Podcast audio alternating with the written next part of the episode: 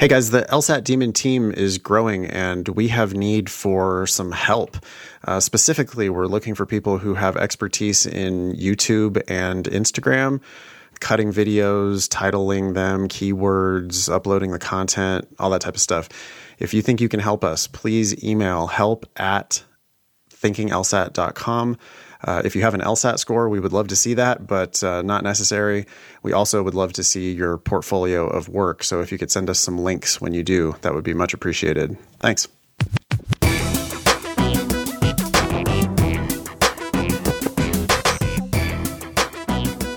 Hello and welcome to episode 273 of the Thinking LSAT podcast. In Stateline, Nevada, I'm Nathan Fox. With me in Vienna, Virginia is Ben Olson. Ben, how you been? Good. Busy. Yeah, man. Same thing here. Um, you've just been working on the impending launch of Demon 2.0. Yes. Yes. We've been teasing that enough. So, uh, fingers crossed, it's happening sometime soon. Um, today on the show, we have a whole bunch of listener emails. We have um, a note from someone who is an undergraduate at University of Hawaii Manoa and uh, apparently their pre-law program is actually legit. We were just shitting on pre-law associations recently, Ben, and uh, they have a very helpful uh, spreadsheet that it's not just for University of Hawaii students; it's for everybody. So we'll get to that. Okay. We have a like a first generation uh, law student asking for a breakdown of the admissions process and or law school timeline we can uh, give our updated thoughts about when you should be applying and when you should start studying and all that kind of stuff. Okay. More admissions questions. Somebody wants to know about why X law school essays, if you should ever send those in unsolicited, which I think I probably think no to that. Somebody else had a note about scholarships we can cover. Uh, we have okay. someone who um, sh- was shitting on the U- the uh, scholarship estimator on okay. YouTube, and we can uh, we'll read a uh, nasty comment and uh, respond to that. Our new feature, Hills to Die On, where we talk about um, unpopular positions either in LSAT world or in the broader world have a couple uh, items that we can talk about there.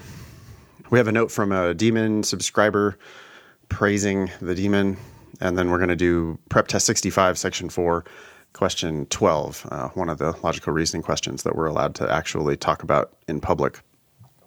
This episode will air on Monday, November 23rd. January LSAT Flex registration deadline is coming up. It's uh, December 2nd, Wednesday, December 2nd. If you want to take the uh, January Flex, the deadline for the February Flex is on the 6th of January. Okay. So, anyway, yeah, December 2nd is the one we need to worry about now for the January LSAT Flex. You can email the show, help at thinkinglsat.com if you want to say something nice about us or say something mean about us or ask us a question. We're on uh, iTunes and everywhere that you can find your podcasts. Uh, if you leave us a review on iTunes, it really helps people hear about the show. So that's one of the best things you can do if you enjoy it. We're uh, coming up on episode 300 and we're looking for highlights from the last 100 episodes. So if you're a super fan and you want to uh, give us an episode and a timestamp, and uh, a funny moment or a useful moment or something that you think we should use in that highlight episode, um, please again email help at thinkinglsat.com.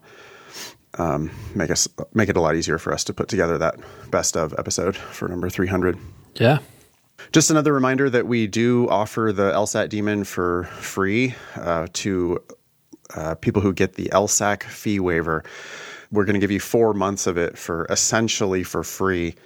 Uh, normally, it would be $380. We're not going to charge you that at all. We are going to charge you just a one time fee of $30, and that's because the LSAC actually charges us that $30 for working with you. So if you uh, would like to use the Demon for free, email help at lsatdemon.com with a uh, screenshot of your LSAC fee waiver, and they'll hook you, hook you up with the uh, free or steeply discounted version of the Demon. All right, you ready to dive into these uh, emails? Yeah, let's do it. Why don't you take the first one? Okay, so University of Hawaii Manoa pre law is legit. Hello. I found this from my pre law advisor. I know you guys shit on pre law advisors, but this spreadsheet is legit.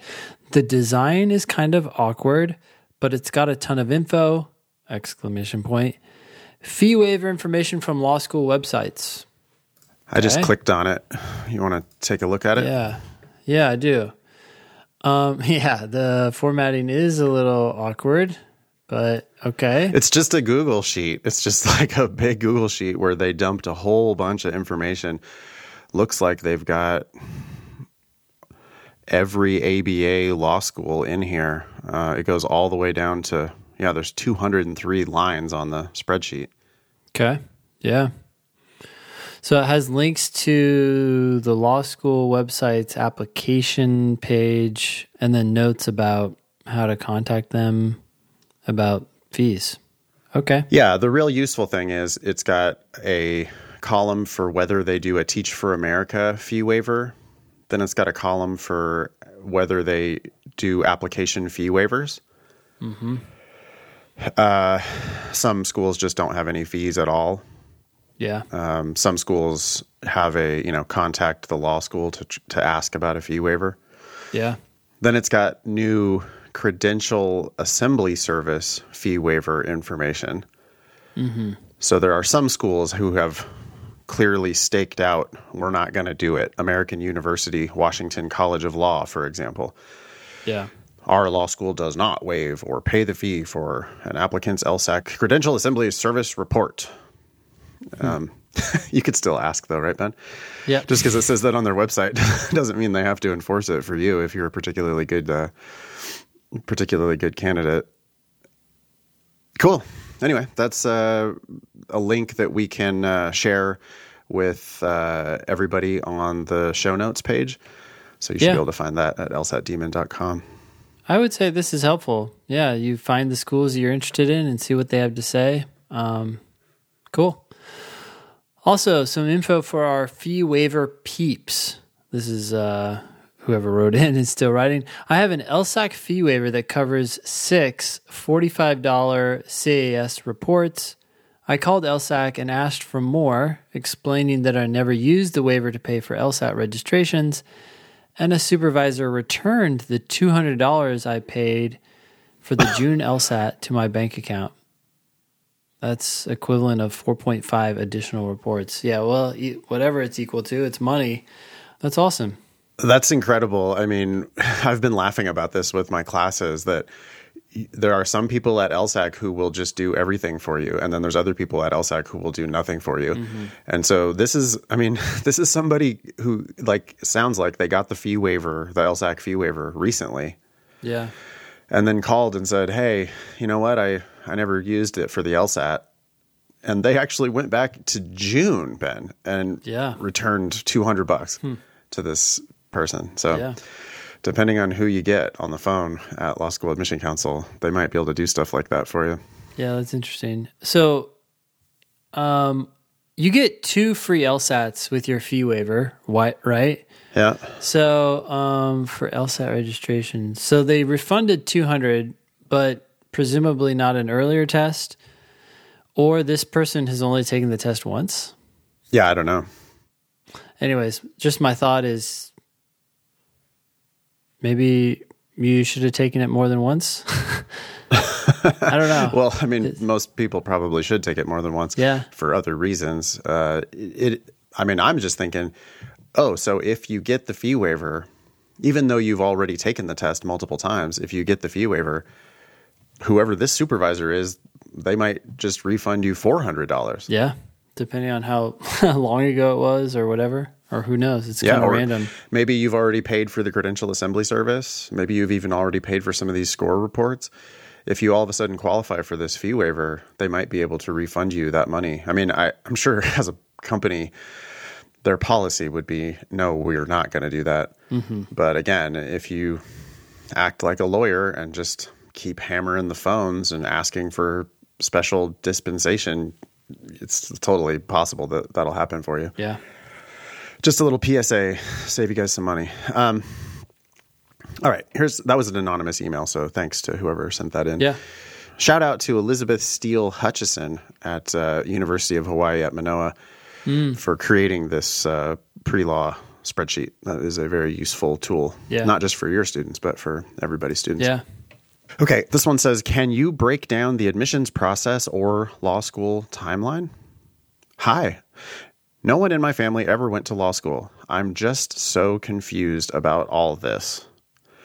I know I have to take the LSAT and I have an LSAC account, but I'm just dumbfounded how much this whole process costs. I'd ask my parents for money and they'd want to help me, but my dad got furloughed and my mom doesn't have much extra money. I'm the oldest of three and my grandma lives with us. Can you do people like me a favor and break down how to start this law school process? I know you'll tell me not to go to law school, yada, yada, but I've talked with about 25 lawyers and interned at the DA's office. I'm entering my senior year at a regional school and have worked all through college. I know how to work hard, haha. I know having some kind of blueprint would help me plan when to take the test and what I have to buy slash save money for. I haven't started studying for the LSAT yet. Best, red. Okay. Can we break it down in two minutes? Yeah, for sure. five minutes? Yeah. So schools start in the fall, right? and applications for that fall start a year earlier. Yep. And preparation for you got to have an LSAT score before you apply. And I would say that people should start six months to a year before that. yep. Um, obviously, it doesn't take that long. Some people can prepare for the LSAT in like three months, but it doesn't hurt to have that extra time so you're not rushing something that's going to make a big difference in how much money you ultimately have to pay for law school. So I'd say a year and a half to two years out from when you plan to start law school, you want to start preparing for the LSAT. For you, Red, that might be today. So sounds like it is. Yeah, I mean, I, I do think that it's something like two years before you want to start school. Mm-hmm. When all when you add it all up, work you know you can work backward. If we if we wanted to start law school in 2022, then ideally we would have our applications in in the fall of 2021. And you might have to take the LSAT multiple times before you send in those applications, and it might take you three months, six months, nine months to get your best LSAT score. So, starting in November of 2020 to start law school in September of 2022, I don't think that's overly early at all. Yeah. That's probably how long it's going to take if you want to do this in a civilized way where it's not too stressful. You can study for a little bit every day or most days, you know, five days a week, an hour or two a day for six or nine months.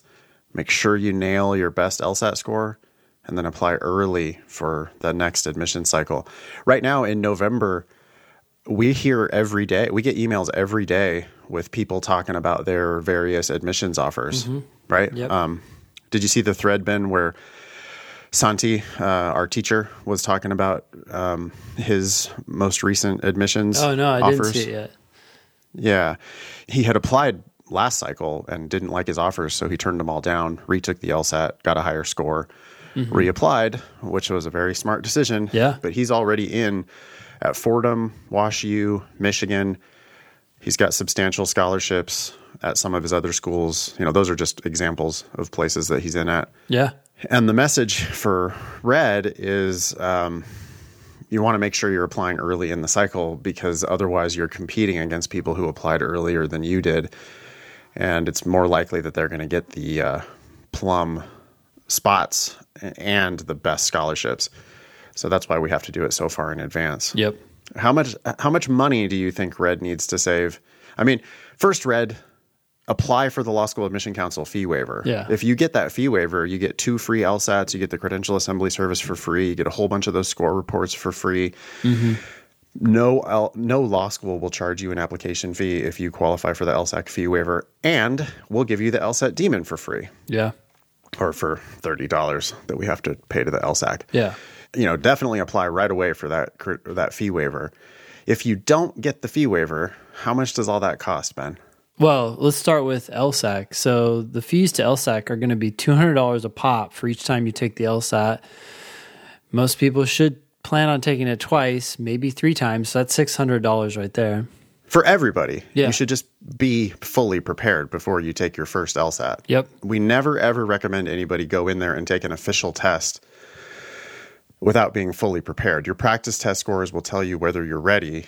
If you're happy with your practice test scores, then you can sit for the $200 official test. Don't sign up for that official test until you're sure you're going to get to where you need to get, whatever your goals are. But then, even having said that, you probably need to plan on taking it at least twice. Mm-hmm. Right? Yep. Okay. What are all the other? So that's 400 bucks right there. Let's say 400 bucks. Yeah. And hopefully, you know, you knock it out of par- the park the first time, but okay. And then, Save yourself a couple hundred bucks if you do. yeah.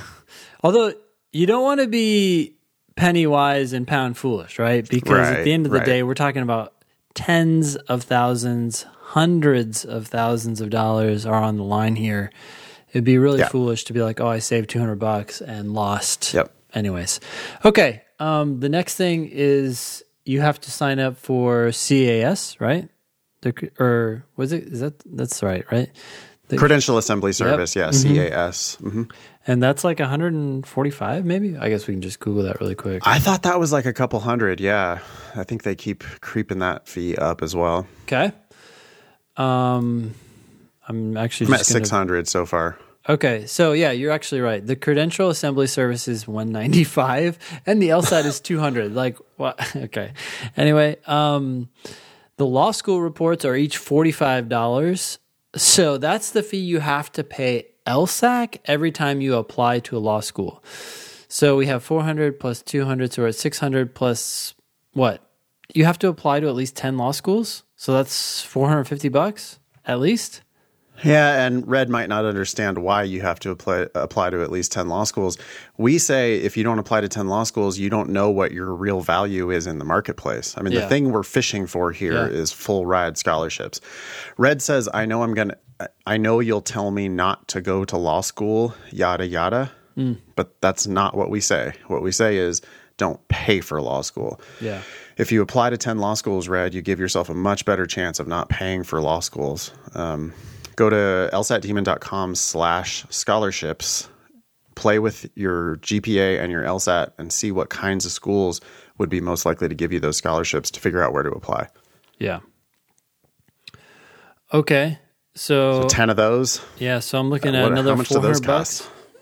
10 yeah, $45 Oh, that's each. just the report fees. That's just the report fee. You also have the law school side, but right now we're at about a thousand to eleven hundred dollars, right? Let's also assume, you know, Red, you can ask every school you apply to to give you an application fee waiver, whether or not you get their LSAC credential assembly service fee waived.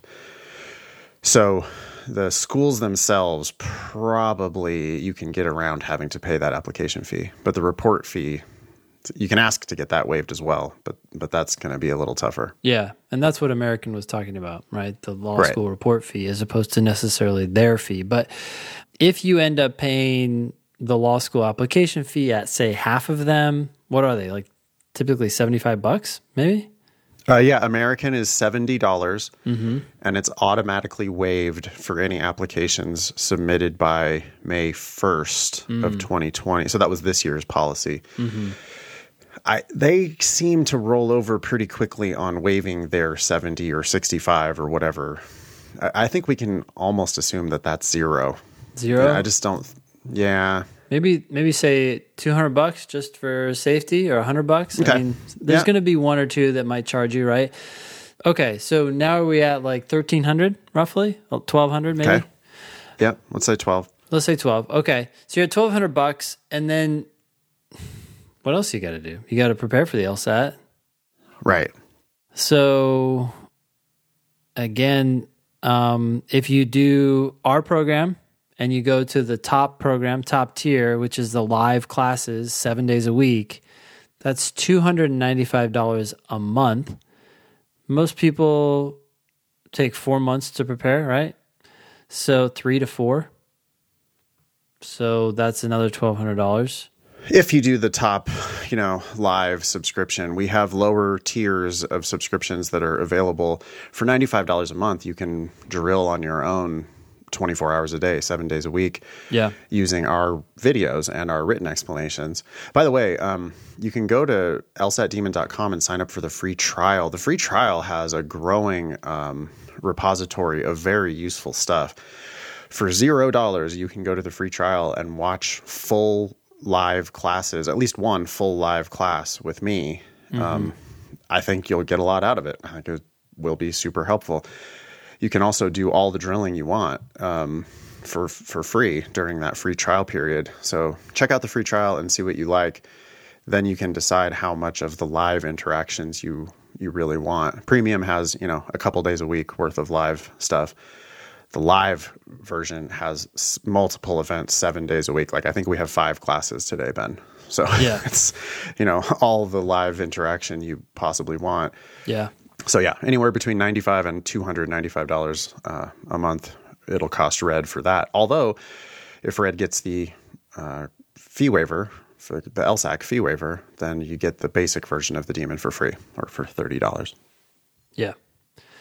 Now, we're assuming that you sign up for some sort of preparation. You don't have to do that, but I I I just feel like it's again being penny wise and pound foolish. Um your time is also worth something and heading in the right direction for $300 a month or maybe 95 or maybe even $30 for 4 months depending on your situation Right.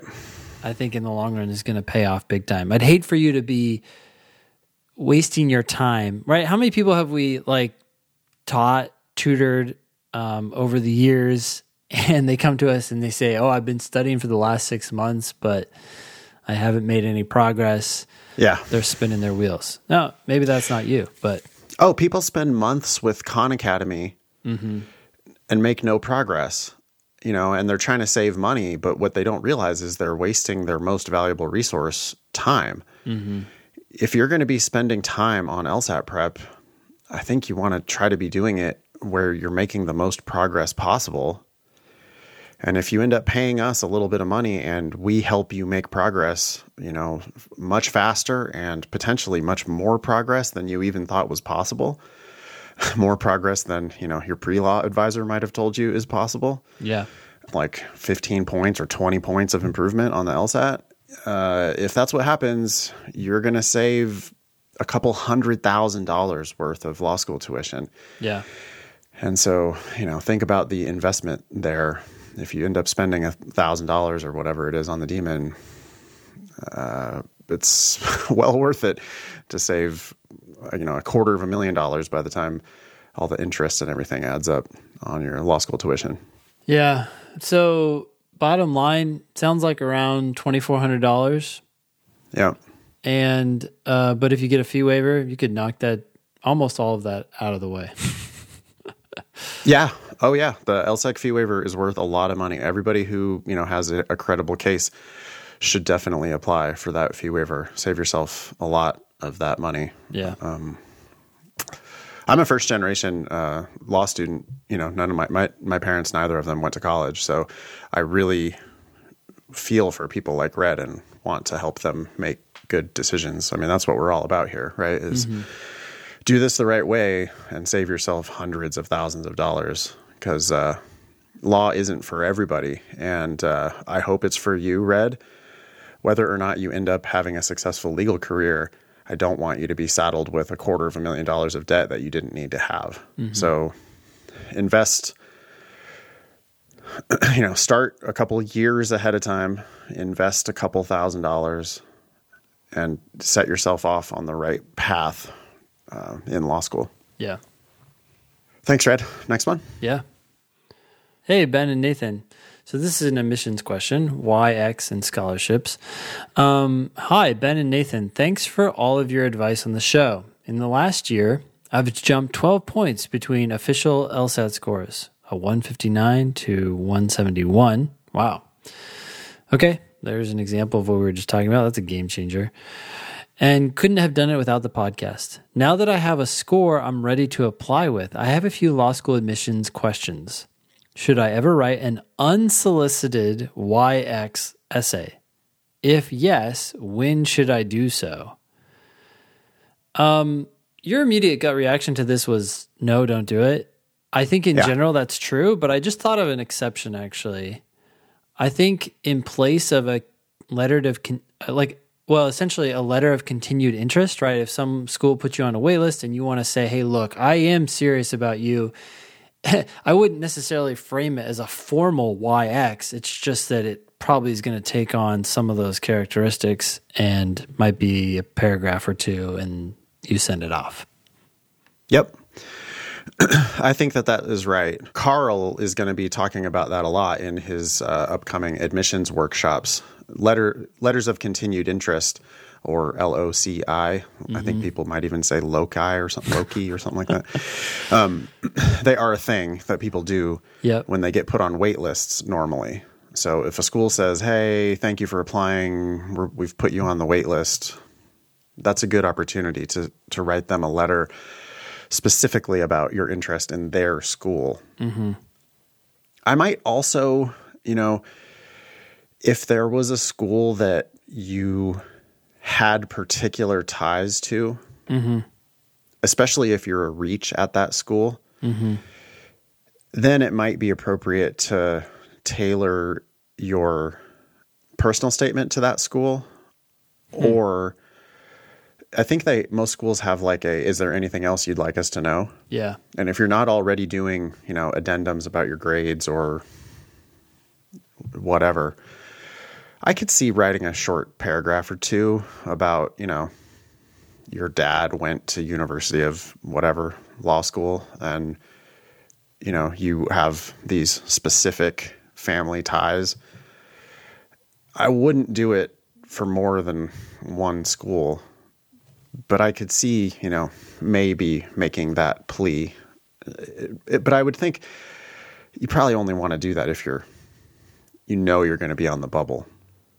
Yeah, and you'd want to do it if you have something special to say. I, I feel like these why X essays, especially if they're unsolicited, fall short Yeah. when the writer is just kind of making shit up and they see right through that. And now you've just done something worse, right, than doing nothing at all. But if you have serious and identifiable, sincere reasons for going to that school, telling them would show that they that you know about them and that you're unlikely to be a yield risk, right? And so yeah, I agree. I, I think you could have some cases where you should write it, but you would know that you have something to say. Yeah. I think the default presumption here is no, unless you have a specific reason. Uh, I, don't think we probably need to be doing that. Yeah. Anonymous continues Do you have tips for choosing which schools to apply to based on scholarship predictions? For context, I have a 3.97 GPA and you have a 171. That's awesome. And am committed to attending law school in or near DC for personal reasons. In addition to applying to most schools in this area, I want to apply to some others with the goal of receiving scholarships I can use in negotiations. My career goal is public service, so I especially don't want to pay for law school. Thank you. Um, I went really quick, Ben. This took Yeah. me 10 seconds. Yep. I went to lsatdemon.com slash scholarships. I put in a 3.97 and a 171 Mm-hmm. and I hit submit. Um, the first full ride in the DC area that I see is George Mason. yeah. George Mason's in DC, right? Uh, it's just outside of DC, but it's yeah, it's Oh. a, it's a local school that for sure. It's in the area. Yep. hmm Ranked, it looks like 42nd in the country, and Mm-hmm. it says you probably would get a greater than full tuition scholarship with those numbers. Yeah. I'm also seeing. By the way, I just want to note that that stipend right there would probably more than pay for your all the stuff you paid to apply to law school. Oh, Red's question about the two the, Yeah. you know, two thousand dollars that Red was going to have to spend for applications and LSAT and LSAT prep. Uh, yeah, the stipend. I mean, we've heard of people getting up to ten thousand dollars stipends from Yeah. schools, in some cases. That's why you want to apply broadly. But I am seeing also a um, half to full tuition at George Washington. Mm-hmm. Just looking at the at the uh, DC area schools, Yeah. um, it says half to full at Georgetown. Wow. This is an this is a an estimate. This is a free public service for y'all. It's at lsatdemon.com slash scholarships. It's by no means binding or you know ultra scientific. We've made it as scientific as we can, but it's it's it's all estimates. I also looked at the University of Virginia, uh, which is ranked eighth in the country, right? In or whatever. Although they're not in the DC area, a lot of DC folks go out a couple hours there and end up still practicing here in DC. So, and there you'd get less than half, but that's still something. Um, and it's a great school. Holy smokes. Um, yeah. Anyways. Yeah, cool. All right. Is that everything for Anonymous? Good luck. Yeah. Tips. Yeah, I mean, sh- so Anonymous is asking for tips for choosing which schools to apply to based on scholarship predictions. I would apply to the ones where it looks like you're going to get a full ride. I mean, Yeah, well, you know, exactly. but if you're totally going to just, if you really are in the DC area, then of course you should apply to Virginia. With these credentials, yeah, you should apply to Virginia. You should apply to Georgetown. Yep. But you should also apply to GW and George Mason and American and all the other local area schools. There, are, I think there are enough schools in DC that Anonymous doesn't doesn't really need to apply outside of DC. Well, some of them are are pretty I would probably tier. So- right. So what I would say is, I think DC, or sorry, why do I keep saying D? I think Anonymous wants to probably apply to like Harvard Yeah. With a 3.97 and a 171. I mean, that's a contender at a school like Harvard. And Yeah. if you get into Harvard, then that is going to be pretty powerful leverage to use against Georgetown. Yeah, you have to think about the schools that Georgetown would be competing with, and they're eyeing the ones in the top 20. The ones where it would you would be a credible risk to go somewhere else. Yeah. You know, like I wouldn't apply to somewhere less than Georgetown and expect that, oh, you know, I got a full ride to American and so therefore I'm going to use that as leverage against Georgetown. I, I don't really think so. Maybe although, although that's GW. not as likely, but yeah, G, I mean, I think people do struggle with that decision a lot. They get full ride Right. to GW, and then yeah, Georgetown is a little bit better, a little higher ranked, but it's like they're charging you money. I'm like, yeah, I'm gonna go right down the street and go for free. Can you help me out? And then I think they they they want to. They may not, but that's the thing. You apply to the local schools, and then you apply to other schools that are in their tier, and ideally giving you something. And I would. I would look at this list. I mean, everybody says this. I I want to attend near DC for personal reasons. I I don't know what your personal reasons are, anonymous, and I'm sure in your head, right at this moment, you're like, look, they are non-negotiable. I have to go to DC, and I just want to question that every single time I hear it. Just really, like, people are being kicked out of their country right now in like Azerbaijan, right, or something like that. Like things sometimes just change, and you have, and you adapt. People adapt. I mean, it sucks. It's shitty, but think about all the wild changes that have happened since COVID. yeah, I mean, you know, I'm living in a different state because COVID happened. Yeah. And it, that's like, you don't, life is long and it's going to have lots of twists and turns. And so, sure, for personal reasons, you know, I'm imagining a family, maybe a house. Like, I, I get it that you're probably unlikely to leave the DC area. But the schools don't know that either. So if you apply to Washington University in St. Louis, they're known for giving full ride scholarships to try to attract people to St. Louis yeah, if if they give you that full ride and Georgetown only gives you a 50%, um, one, it's a good problem to have because now you can consider whether you should go. Two, that's one that's, you know, they're high ranked enough. They're they're ranked right shoulder to shoulder with Georgetown. And if Georgetown's like, man, that 3.79 and that 171 would look awful good on our 509 report instead of the 509 report of Washington University in St. Louis, who knows? They might uh, up their offer. Mm-hmm. yeah. Cool. Cool. This brings us to this is a YouTube comment. Have you seen this before, Ben, or did this just come from um, maybe A dot put this on the agenda for us? No, I haven't seen this.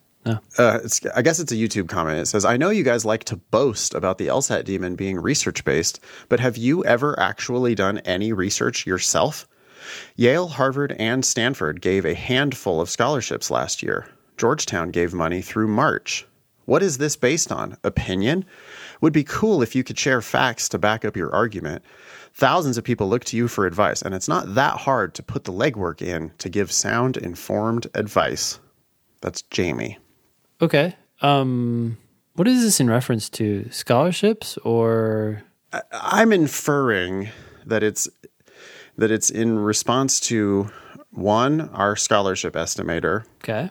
because our scholarship estimator right at the top it always says need based for Yale, Harvard, and Stanford. Sure. So maybe Jamie's looking at that and saying, "Hey, what's this based on?" Yep. Or maybe it's comments from the podcast where we have said before Yale, Harvard, Stanford don't really give scholarships. Yeah. That's based on all the information we have.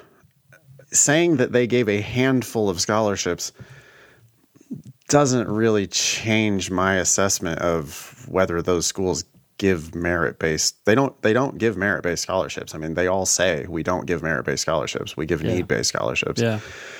We're going off of that information. The thing Georgetown gave money through March, I think that must be in reference to our repeated advice, including on this actual episode, that you apply early to give yourself the best chances at, scholarships. What do you say, Ben, when someone says, "Oh, well, Georgetown gave money through, you know, so and so got a scholarship from Georgetown in March"? What do you say? Gr- great. I, mean, I don't. What do you mean? Like, what do I say? Well, I mean, uh, it's just this is the kind of thing that we hear all the time. It's it's not like this is the first time anybody's ever said this to us. Yeah. Wait, is this person thinking that we say that Georgetown won't give money later? This seems to be an objection based on anecdotal evidence that it is possible to get a scholarship to Harvard or it is possible to get a scholarship to Georgetown in March. What do you say back? Well, I guess what I'm confused about is I don't feel like I've ever said they wouldn't give someone a scholarship in March. In fact, I feel like what we're saying is apply as early as you can to increase your chances of success. And we, the fact that someone got money in March doesn't tell me anything about when they applied. I mean, these negotiations Right. take, I, I guess I'm just like kind of befuddled by the objection. You don't under, you don't understand the comment. Yeah. Yeah. Uh, my response is just yes, there are outliers, but we are giving Yeah. we're we're giving our best estimate, we're giving our best advice to all people. People get hurt, they get butt hurt, Ben, when I tell them not to apply in January. They get they get like personally offended that because I'm like striking down their plan for the next year Yeah. which I understand that it's not what you want to hear. Nonetheless, if it were my money, I would definitely advise you to hold off on your applications and apply in September for the following September's class. If you want to apply to Georgetown in March, fishing for a scholarship, more power to you. I don't care. It's not my money. What I'm saying, and, and I'm not saying it's impossible, but what I am saying is I think you'd give yourself a better chance if you waited until the beginning of the next cycle. And what I've seen dozens of students do over the years is apply late, apply to not enough schools, get a bunch of shitty offers, and then just throw up their hands and accept one of those shitty offers. That's what we don't want you to do. So, our advice is you know, maybe we're giving you like the perfect world advice, but our advice would be apply early, apply broadly. Don't expect a merit based scholarship to Harvard or Yale or Stanford. Don't expect to get great scholarship offers if you apply late in the cycle. If you do, awesome, but that's it's just less likely than if you do it the other way around. Yeah. Um, As far as what we base our this, you know this response, I don't know, it just rubs me the wrong way like, well, it's not that hard to actually do the research. Okay, we're we're all ears. I mean, if you have better data than we do, we would love to adapt. The scholarship estimator, Ben, which Yeah. again is at lsatdemon.com slash scholarships. In the upper right hand corner, there's a link that says see our assumptions and offer feedback. The reason why we've got that link there is that we want people to know exactly um, what kind of assumptions we're making. Yeah. So if you want to learn more about how the um, how the estimator works, we have the whole thing about how we do the index, how we do the underrepresented minority checkbox, how we assign the scholarships. All of our assumptions are right there, and there's a form where you can submit your feedback to our team, and we will continue to evolve um, as best we can. Yeah. Uh, that's that. Good luck, Jamie. I, I'm actually Yeah. still confused about the question because I feel like it's partly about the demon, then partly about like scholarships and um yeah. I also disagree with this idea that doing research is easy. um, No, it is not easy. And it- that's, I don't know. I'm thinking, to me, it's looking like somebody who's just popping off saying, you know, well, what about this one outlier? You know, what about this one person who got a, sco- a scholarship to Georgetown in March? You it's haven't like, yeah, I accounted know, for but that. they admit, by the way, they admit 500 people every year. So if one of those 500 people got a scholarship in March, great. They're an, they're an outlier. Yeah. But that doesn't mean that we're not giving sound advice. One data point does not disprove a general proposition. Yeah. All right. Thanks, Jamie. We appreciate your uh, interest. Maybe you can give us some more feedback and we can Oh, help adjust. at LSAT. Sorry, help at thinkinglsat.com. Jamie, if you want to make your question a little bit more clear, we'd be happy to, to respond to it. And if, again, if you do have data or information to make our shit better, we're always trying to learn. We're always trying to get better. Yep. Um, I mean, we take it seriously that people rely on our advice. So yeah, we we are trying. We're doing the best we can. Hills to die on, Ben. Yeah, let's do it. I thought maybe we could do like one LSAT one and one non LSAT one. Okay, sure. Uh, yeah. I have a couple in the chamber. If you want me to just go ahead yeah, and fire. shoot. Okay. For the LSAT one, Wait, um, we should probably tell people what Hills to Die on is. Oh yeah, Hills to Die On is a feature that was suggested by producer Annalisa, uh, A dot. where we s- a dot where we stake out a uh, unpopular opinion Mm-hmm. that we believe is true. Uh, this is the you know we're planting our flag and saying, hey, we're willing to go to the mattresses on this one, Research or Uh, not. research or not. okay. Um, the the first one that came to, or a million of these came to mind, but I firmly believe that you should not study for the LSAT full time. Yeah. And I think that runs counter to a lot of advice from some of the big prep companies. Uh, the, com- uh, the company who shall remain nameless is uh, notorious for telling their students that they should be studying for 30 or 40 hours a week. And I think that that is totally 100% wrong. what do you think? Well, every time I think about that company, I remember when I first started teaching the LSAT, and this was back when, you know, I'm this sole dude sitting in this like classroom with like four other people. And I remember these students would come from this company that shall not be named. And I remember this one girl was like, this is the memory that always just comes to my mind. I'm like sitting next to her and she said, Well, I have this book that this company gave me and I've been doing these practice problems. And I'm like, Oh, yeah, okay, can I see it? And then I all of a sudden I realized that the book was presenting literally like hundreds, probably like 300 must be true questions from logical reasoning, just Wow. back to back to back. And she's like, Yeah, I have to finish these. I have to finish a hundred of these by my next class.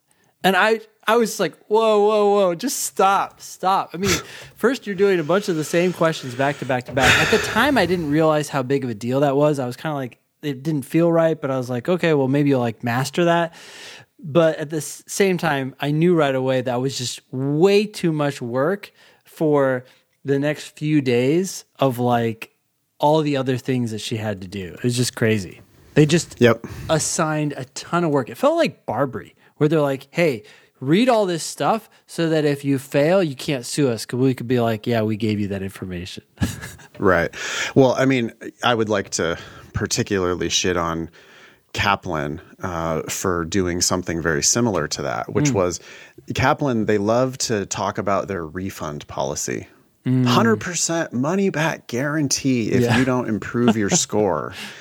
Right? To pay us $2,000 up front, by the way, for one of the worst LSAT classes you could possibly get.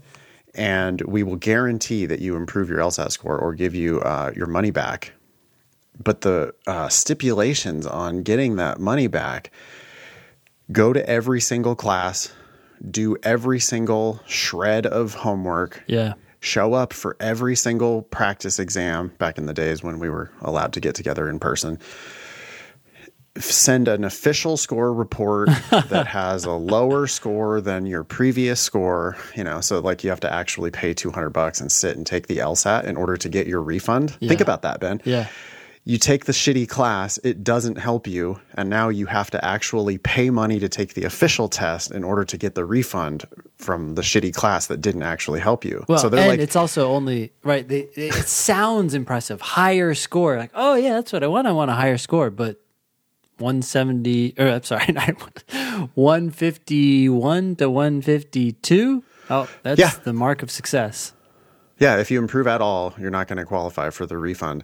And the amount of homework that they give you is like basically studying full time for the LSAT. Yeah. Ben, why don't you think studying full time is good? Well, I think you burn out. Um, analogies can fall apart in all different ways, but the analogy that I always come back to is imagine going to the gym every day for six hours. You're going to kill yourself. You're going to make, you're going to go backwards in progress. You're like, oh, I just did push ups yesterday. Now I'm doing them again. And wow, I can't do as many as I did yesterday. Well, you're, you're not recovering and your brain needs to recover. And this is actually talking about research based. Look, I didn't do the research, but I trust Angela Duckworth, who said the the best performers out there, they give themselves they study for an hour, but it's not it's not easy. It's not a walk in the park. They go after the shit that they suck at and they make sure they really learn during that time. They're focused, they don't have notifications on. Have you ever tutored someone who had notifications popping in on their screen? Oh, dude, the amount of distractions that people subject themselves to. You know, yeah, you can see people. I mean, nowadays it's all online. Yeah. But even tutoring somebody online, I can see them glancing over at their phone. You know, oh, let me just shut this off real quick. And it's like, oh, okay. Well, I thought we were trying to make progress, but you're it's critical huh that you get that you know instagram notification or whatever it is Yeah. uh, the other thing that i see this is it's people's people with their pets Oh yeah, yeah. Always telling I- them to do things. Get off the couch or whatever. I, you know i'm in the market for a dog ben i, I really want to adopt a dog but Yeah. i uh, that dog is not going to be interrupting me while i'm teaching or interrupting me while i'm trying to do you know real work um, we see people I, people on camera all the time they're they're sitting there in class and their cat is just like a, going across their keyboard you know and it's like maybe that's not a distraction maybe it is a distraction though yeah. and so I think that you you become way more susceptible to that. Of course you do if you try to do this shit full time. Full time. Yeah. I would much rather have one high quality hour. Like k- people's kids too, you know? Yeah. Like I, I see them they're in class but they're also taking care of their baby. Yeah. Which I understand that, you know, you got to take care of the baby. Of course the baby is job 1. Yeah. but boy, it would be great if you could carve out an hour or two, you know, where you don't have the baby Yep. because we want deep work, right? We want mm-hmm. like high quality hours so that you actually make progress. Yeah. 10 shitty hours or one good hour. I, I might rather have the one good hour. In fact, I know I would rather have the one good 100%. hour. And it's more 10 shitty hours is a yeah 10 shitty hours is a real good way to burn out mm-hmm. you know instead you could give me one good hour i'd like that a lot better Yeah. You want to do anything more on uh, Hills to Die On? Hills to Die On. No, that's pretty good. I was I, w- I wanted to get in there my um, notification pet peeve, and uh, I got it. That's another one I've got. like, just turn your phone off. Yeah, I don't turn my phone off, Well, but I yeah, I just mean like shut it down. You know, like in terms. I of, have all the notifications shut off. Like Yeah. I only, you know, the only note I do get phone calls. Yep. Mm-hmm. Oh, you know how uh, you can turn off uh, phone calls from people you don't know? Do you know about that feature? Right. I yeah. Oh, there's all kinds of Yeah. different. Uh huh. yeah. Uh, right. I have that on all the time. So now, if someone calls me and I don't recognize the number, it doesn't go through. Straight to voicemail. Yep. Yeah. Cool. Uh, okay, that was Hills Yeah. to Die On. Ready for this uh, next email? Yeah. Hey guys, I'm a longtime listener and a longtime Demon subscriber. I used the Demon and the podcast to briefly familiarize myself with the test before my first take in July of 2019. Okay, for context, this November 2020. After Okay. canceling my score, I signed up for the February 2020 LSAT and began studying in earnest in December. Okay. I scored a 172 on the February LSAT. Congrats. After four months of deciding whether or not to retake, oh, it's a long time of deliberation. um, I resubscribed in July and buckled down. In August, okay, one month later, I scored a 179. Awesome. Nice. I attribute 100% of my success to you and the demon. Your style of disrespecting the arguments gave me the edge in LR that I needed. Your advice to slow down in RC, to truly understand what I was reading, unlocked the section for me, and I don't even and don't even get me started on the ec- efficacy of worlds. Okay. As I took the test, I heard Nathan's voice in my head saying, Wow, what a dumb fucking argument. What about XYZ? I guess you should have read this one. On games, I imagined Ben drawing worlds on his whiteboard, baking the rules directly into them as he went. I finished the section with so much confidence and extra time that I sat I just sat back and relaxed waiting for my next section. The test is all caps learnable. And thanks to you and your phenomenal platform, I learned it. Wow, this is. Did you write this, Nathan, before we read it? on the show? No, we did not write this, but this is the type of shit we get. The money I spent on the demon is a pittance. Pittance? Compared to the hundreds of thousands of dollars I will save on tuition, not to mention the peace of mind from attending debt free. Shit. I'm willing to bet some schools will even offer to pay me. Thank you so Yep. much for everything. I will be singing my praises to both you and the demon to every prospective law student I meet. Best Ryan. Wow, thanks, Ryan. Okay, well that was just like a nice um nice email for us to read. It's amazing these days. I mean, people are improving by leaps and bounds and uh, having fun while they're doing it. The test makes perfect sense, man. The logical reasoning arguments are dumb. All you have to do is just learn how to attack those arguments. Yeah. The reading comprehension passages are collections of all of the correct answers to the questions. I mean, the mm-hmm. questions make perfect sense. Like, there's usually a line reference that specifically answers every single question. If you read it well enough, you'll just recognize those answers. You don't even have to go back and confirm that that was the answer. You just remember that that's what they said, that's what they were talking about. Um, they make perfect sense. And then on the games, I mean, the games could be solved by a computer, right? The games are like 100% logical with no interpretation ever. It's Yeah. just like, well, the rules add up in such a way that this puzzle only fits this one way. And that's why the answer is whatever the answer is. So you're right, Ryan. It's an extremely learnable test. I don't often recommend that people retake from a 172 but with a 172 you missed like 10 questions and um, those 10 questions made sense Yeah. and ryan realized that those 10 questions made sense studied for a little bit longer and ended up with a 179 i mean yeah I, good on you Yeah. that's awesome time for this lr question Let's do it. cool i got it loaded up So do I. you want to read the argument Yeah. So this is test 65, section 4, question 12. Logical reasoning. It says Okay. the best jazz singers use their voices much as horn players use their instruments. Okay. Interesting. Weird usage there, huh? With much as. Yeah. What's that mean? Did you, tr- did you translate that when you read it? Uh, like or very Yeah. very similar to. Yes. Right. We all learn in school that you can say like or as to to use a simile, right? Mm-hmm. This is a simile. But most people only use like. Mm-hmm. Most people don't use it. No, they don't they don't use as in mm-hmm. this way. Yeah. But that's what that that's what's happening there is a it's a it's a simile comparing the way they use their voices to the way they use their to the way horn players use their instruments. I will admit, I did have a couple thoughts and I almost didn't share them with our listeners. But one was first trying to understand this. Okay, so this person or this sentence is claiming that ja- the best jazz singers use their voices very similarly to the way that horn players use their instruments. And I'm like, Okay. okay, interesting claim. And then my second reaction to that was like, really? Like they're they're using their voices? Like, okay, I mean, whatever. Like, I'm curious to hear more, but I am skeptical. Metaphor and simile are inherently potentially bullshit, right? It's it, like, and, and we know better than anybody because we use metaphor and simile nonstop Yeah. on the podcast and in our classes. It can be a very powerful way of um, teaching, right? Yes. Is that it's, oh, it's like this. Oh, it's the same thing as this.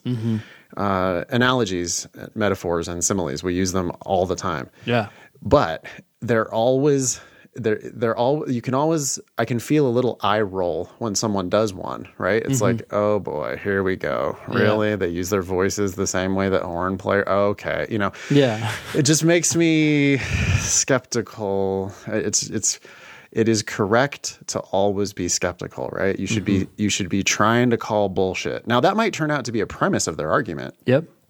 in which case we won't argue with it. Yeah. But if that turns out to be the conclusion of this argument, then our job is to say, hey, wait a second, that might be bullshit. Yeah. So we don't know yet. So we have to maintain that level of uh, incredulity. The very Mm-hmm. worst thing you could be on LSAT logical reasoning is credulous. Yeah. That's a the worst possible insult is that you are credulous. You just believe everything that people tell you. Uh, including us, you know, you should call bullshit on us. Yep. But our job as as savvy LSAT students is to be extremely skeptical of everything they say in these arguments. And you'll be surprised how easy the questions get if you can do that properly. That just reminded me of like students who not only believe what the LSAT is telling them in these logical reasoning arguments, but also like sometimes push back and say, well, don't I have to believe that? I mean, that's what it said. And I'm like, oh dear, it's too bad that you have that idea in your head that you just have to accept it. Yes, you have to accept premises, but you don't have to accept the conclusion. And that's exactly what we're talking about. We don't know whether this is a premise or a conclusion yet. So We we, are know that. Mm-hmm. maintaining our distance, right? We're Yeah. gonna- we'll we'll get through the whole argument and then we'll go, "Oh, I see. This was your evidence and this was your conclusion. Does your conclusion follow from your evidence? I'll now let go of my skepticism about your evidence because I'm just going to accept the game is accept that as fact Mm-hmm. and then see whether they they actually got to their conclusion from those facts and which they rarely do. Yeah. That's that's the game. This argument continues. The great Billie Holiday thought of her singing voice as a horn, reshaping melody and words to increase their impact. Well, hold up. Okay, I hate this. I mean, this sounds like evidence for the first claim. Um, I hate it because what Billie thought doesn't have anything to do with whether that's actually true. I mean, it has something, like maybe she's right, Yeah. but I mean, her testimony would certainly be um, worthy of considering, right? sure, Like, it would be If this was a court case considering. Mhm. about whether the best jazz singers use their voices much as horn players use their instruments. And if she's like, I do, And if I were on the other side, Mm-hmm. you know, like let's say I'm the attorney for yes, they do, and you're the attorney for no, they don't. Mm-hmm.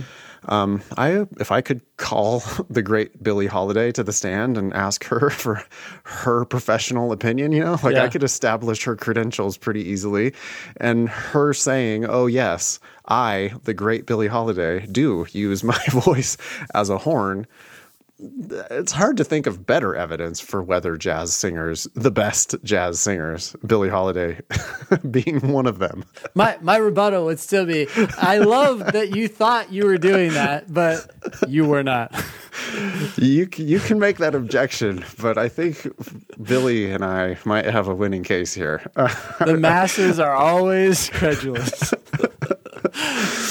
okay. Anyways. Okay, but well, the thing we have done though Yeah, here, Ben, is yeah. we have I think we have already identified that that second sentence is a premise in support of the first. Yes. Okay. Conversely, jazz horn players achieve their distinctive sounds by emulating the spontaneous twists and turns of an impassioned voice. I'd actually rather have a specific person there, right? Like if they if that was like the great Duke Ellington, you know, or Dizzy Gillespie or whatever. I don't, that's the two jazz musicians. Wynton Marsalis. Uh, You know, if if we had, I can imagine putting those people on the stand and ha- and having them testify that, oh yeah, I do, I use my horn like a voice. That would be good evidence for the proposition that the best jazz singers use their voice as much as horn players use their instruments. Or maybe not. Actually, no, because that conclusion is about just the singers. Yeah, so this- this is this is the other. This is almost like yeah, This like a second converse. conclusion or something like that, or Mm-hmm. maybe okay. So now this is like the other side of the coin. Okay, so not only do the best jazz singers use their voices like horn Right. players use their instruments, but horn players use their instruments like jazz singers use their voices. Oh, that's yeah, cute. Mm-hmm. it's, it is. It's a new thing. It's a it's the converse. It's the other way around. Okay. Okay, all right. Uh, da, da, da, drum roll here.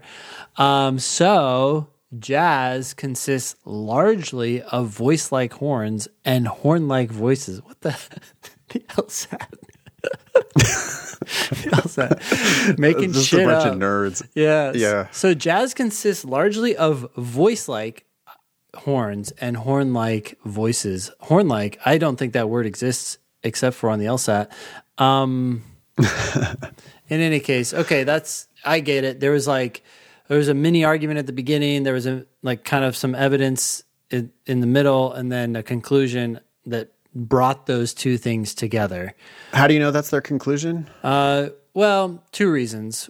One, so kind of suggests it's a conclusion, but that could be an intermediate conclusion. So I don't know that for sure. But really, I know this because the ideas that came before are being used and can be used to support this last claim. Yeah. I find that keyword to be very helpful, though. I Mm-hmm. mean, when they say so or therefore, um, it's, it's eight times out of 10, that's going to be the ultimate conclusion of their argument. Not always. The ideas trump. Uh, there are also many arguments that don't use any of the keywords at all, and we have to infer which one was the conclusion based on, you know, well, these facts w- could be used to support this conclusion. So here it's both of those things, right? We have the Yeah.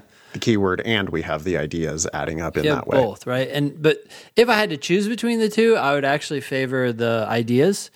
Um, of course, that's the only really reliable way because they sometimes the keywords just aren't even there. Yeah. Here's a hill that I would die on, by the way. Ooh, The word so, right? I would say this.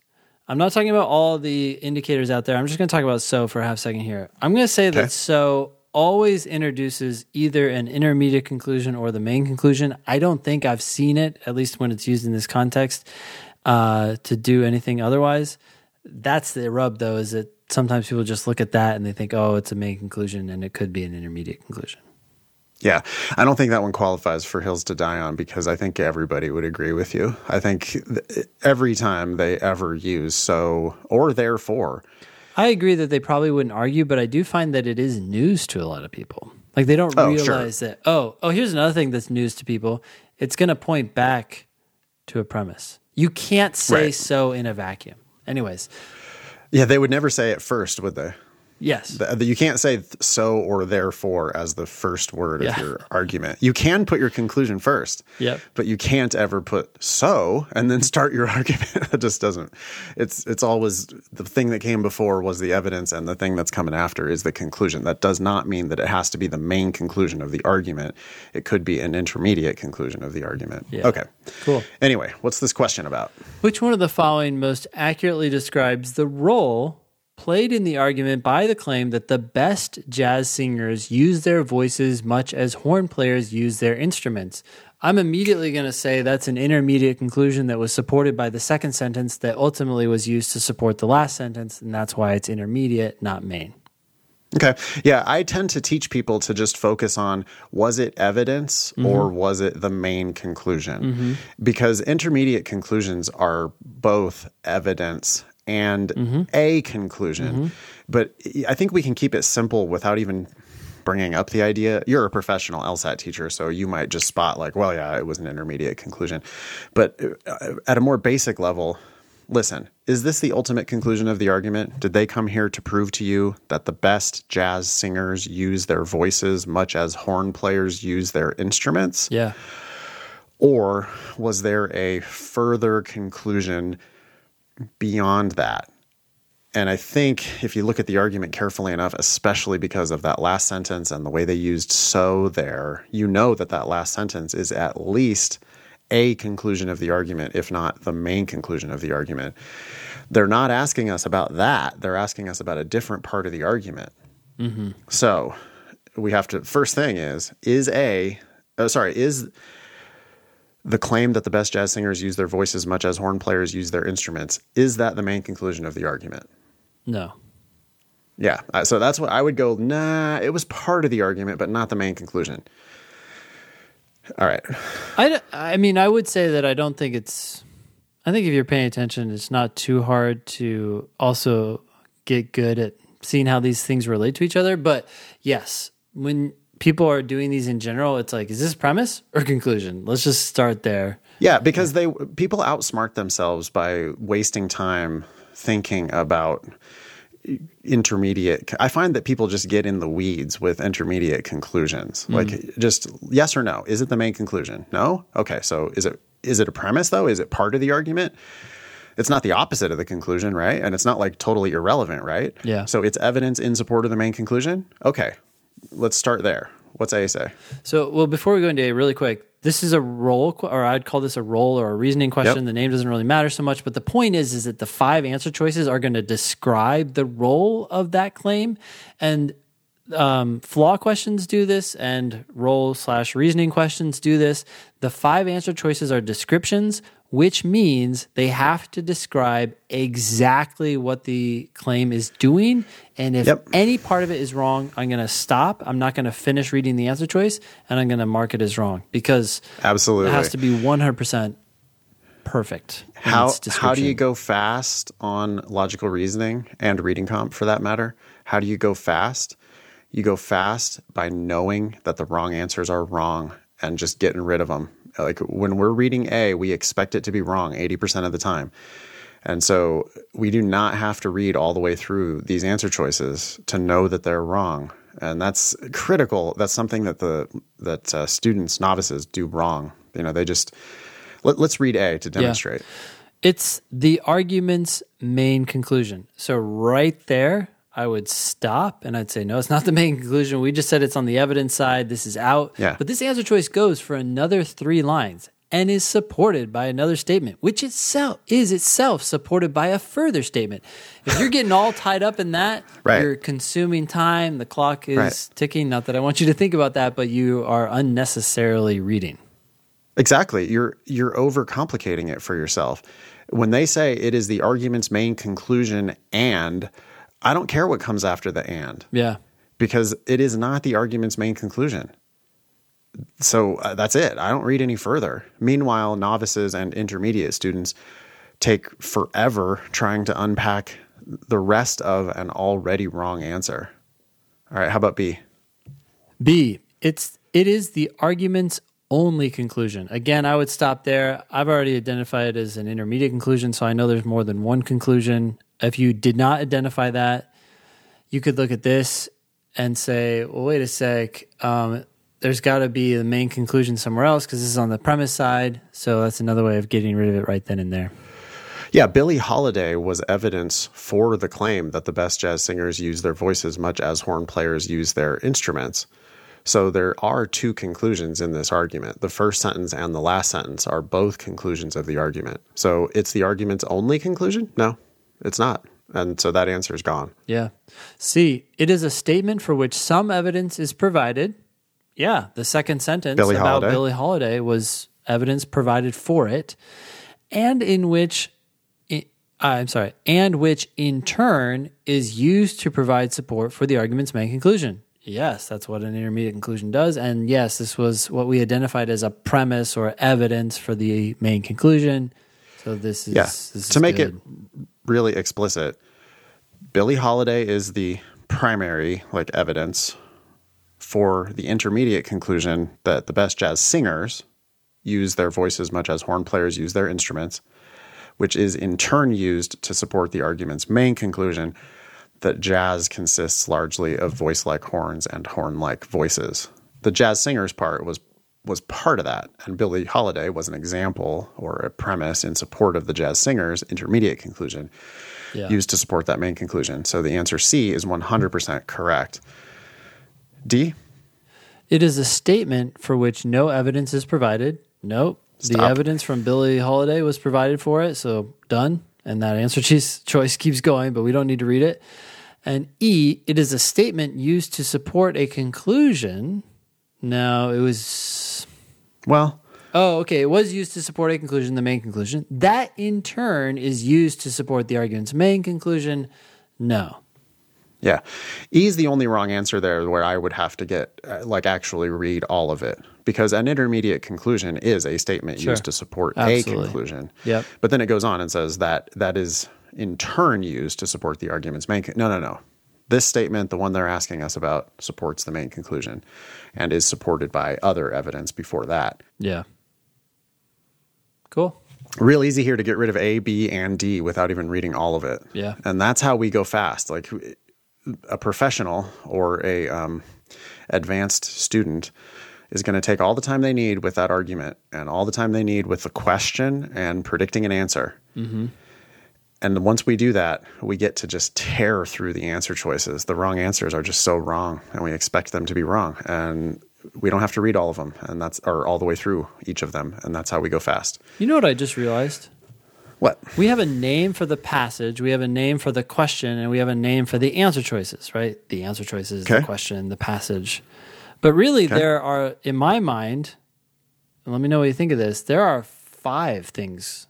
There's the passage, then there's that space between the passage and the question. And then there's the question, and then there's the space between the question and the answer choices. And because nothing's there, we don't have a name for it. But the reality is, we should have a name for it because that's where people should be spending their time between that passage and the question and between the question and the answers. Yeah, there's like two stopping points. Mm-hmm. What do they call the intermissions in hockey? Hockey has three periods. Oh, you're asking the wrong guy. Yeah. Oh, somebody needs to email. Well, we can Google it, but help at uh, thinkinglsat.com. You could tell us what they call the intermissions in in between the periods in hockey. Yeah. But yeah, I mean, there is So hockey has three periods. there there is a break between the argument and the question. What do we do in that first break? We evaluate the passage, which is usually an argument. Right. Was there an argument there? Is it bullshit or is it valid? If it's bullshit, why is it bullshit? Yeah. Okay. And then we read the question. Then what do we do on that second break between the the uh, question? Okay. Yeah. Yeah. And how, how do we, so what's, what kind of things are we thinking about there? Well, we're Question types for one thing, right? question types and and but even if you don't know them, if you read the question and you're like, okay, well, how would I answer this loosely? You're off to a good start. I do think everybody needs to have like a two second thought though about the question type. You Yeah. know, like this Yeah. Mm-hmm. turned out to be a role question. Um, role questions. What do we know about role questions? Well, they're evidence based. Mm-hmm. They're top down. The correct answer has to be fully justified by what we read. Yep. Nothing extra. Yep. Nothing different. Yep. Um, the wrong answers are going to tend to have different and extra shit in them. Mm-hmm. So we got to be on guard for anything extra, anything different. Those are going to be wrong. Yeah. And specifically for a role question, I do that thing of like, well, was that the conclusion? Are they asking us about Yeah. the main conclusion? Yeah. If not, what was the main conclusion? Yeah. Does this thing support the main conclusion? Okay, go. Like all that flashes through my head in five seconds, probably. Yeah.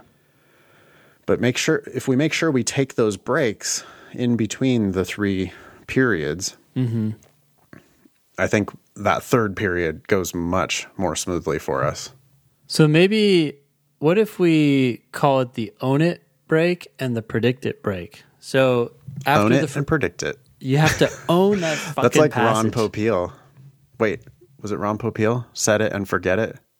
Yeah, you just oh, set it and forget, forget it. I think that was for the Showtime rotisserie cooker, if I'm not Oh, mistaken. okay. Wow. Yeah. So own it and predict it. Beautiful. Uh, I think we could probably wrap it up there, huh? Yeah. Sweet. We're on Facebook, Instagram, YouTube. Uh, we are at Thinking LSAT and at LSAT Demon. Um, check us out on YouTube and subscribe. Uh, we really need to get more uh, at LSAT Demon followers on YouTube or subscribers on YouTube. We're giving away, by the way, a ton of free shit. We just put a whole class up, Ben, a whole two hour LSAT class. Uh, taught by me uh, just the other day. I think it went really well. It's a great example of what we do in the LSAT Demon live classes. Yeah. Please go to our YouTube page at LSAT Demon uh, and uh, watch that watch that class. I mean, it's a full on. You know, like block out some time. You know, Yeah. Get a babysitter for your kid. turn off your phone and um, shut your cat into another room and do the free trial of LSAT Demon. Um, you can click along with the questions. So you can actually see the agenda for the class. You can click on the questions. You can attempt them on your own. Yeah. And then you can watch our explanations and my discussion with the class. That's all on our YouTube page for free. We're, we're trying to give away as much as we possibly can to help people as much as we can. That's all on our YouTube page. You can follow me on Twitter at Infox. Uh, again, leave us a review on iTunes. Um, tell a friend. Help spread the word about the show email help at thinkinglsat.com if you want to get any um items onto our agenda. Uh, email help at lsatdemon.com if you have any questions about the LSAT Demon. That was episode 273 of the Thinking LSAT podcast. Thanks all y'all for listening. Nice knowing you. Don't pay for law school.